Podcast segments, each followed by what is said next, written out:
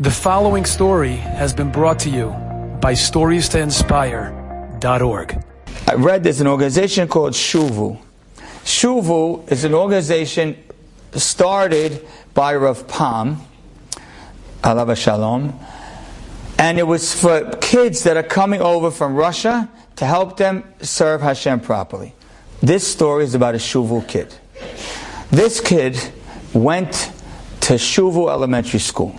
That's elementary school, teach them Torah, mitzvot, the whole thing. His parents were completely irreligious. And his parents were very unhappy with his elementary school education. This is in Israel. So his parents took him and put him in a completely secular high school in Jerusalem. So here's this kid who, who wants to do, is a good kid. But now he's stuck in a secular high school, completely public high school. He goes to the principal. He says, can I make a request? He said, can we set up a minyan three times a day in this school so that I could pray three times a day? The principal stops in his tracks. The principal is a completely secular Jew. He says, what, what, did I say something wrong? He says, no, let me tell you what happened. I am from Europe. I grew up in Europe. My parents had a hatred for Hashem and the religion. The principal's talking. He says, but every Friday night, I would see my mother sitting in the window with tears in her eyes. And I think that those tears were because she missed the beauty of Shabbat. He says, a month ago, my father passed away. And he hates religion. He did not ask me to say Kaddish. But oddly enough, a few days ago, I opened one of his drawers and I found his Sidur. So this morning when I woke up, his Sidur was on my night table. And now you're asking me to make a minyan.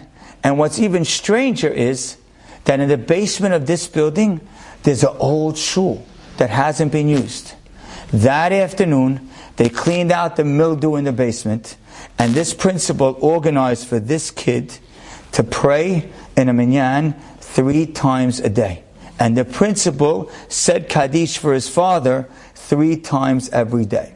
And the school happens to be, was near some Hasidic place. And this kid arranged with the Hasidic Rebbe to have a chavruta with one of the students.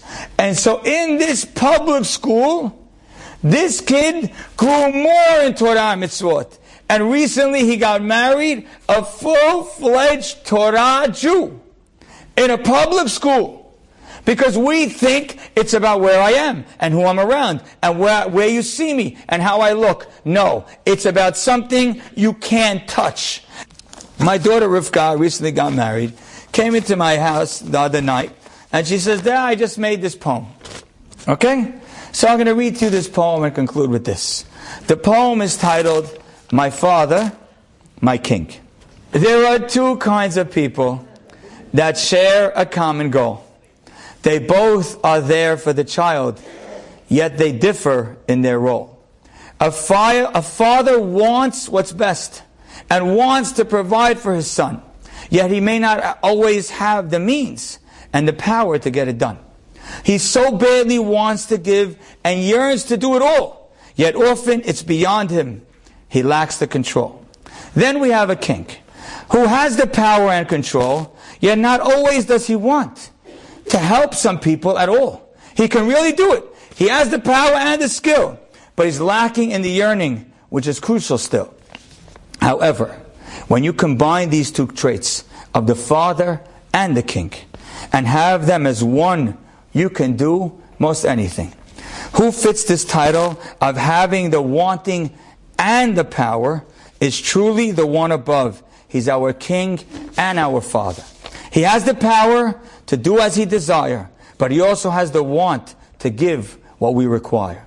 So we turn to him and plead, begging for all we can, because he can and wants to lend that helping hand. He's Avinu and Malkenu, our Father and our King. So call out to Him.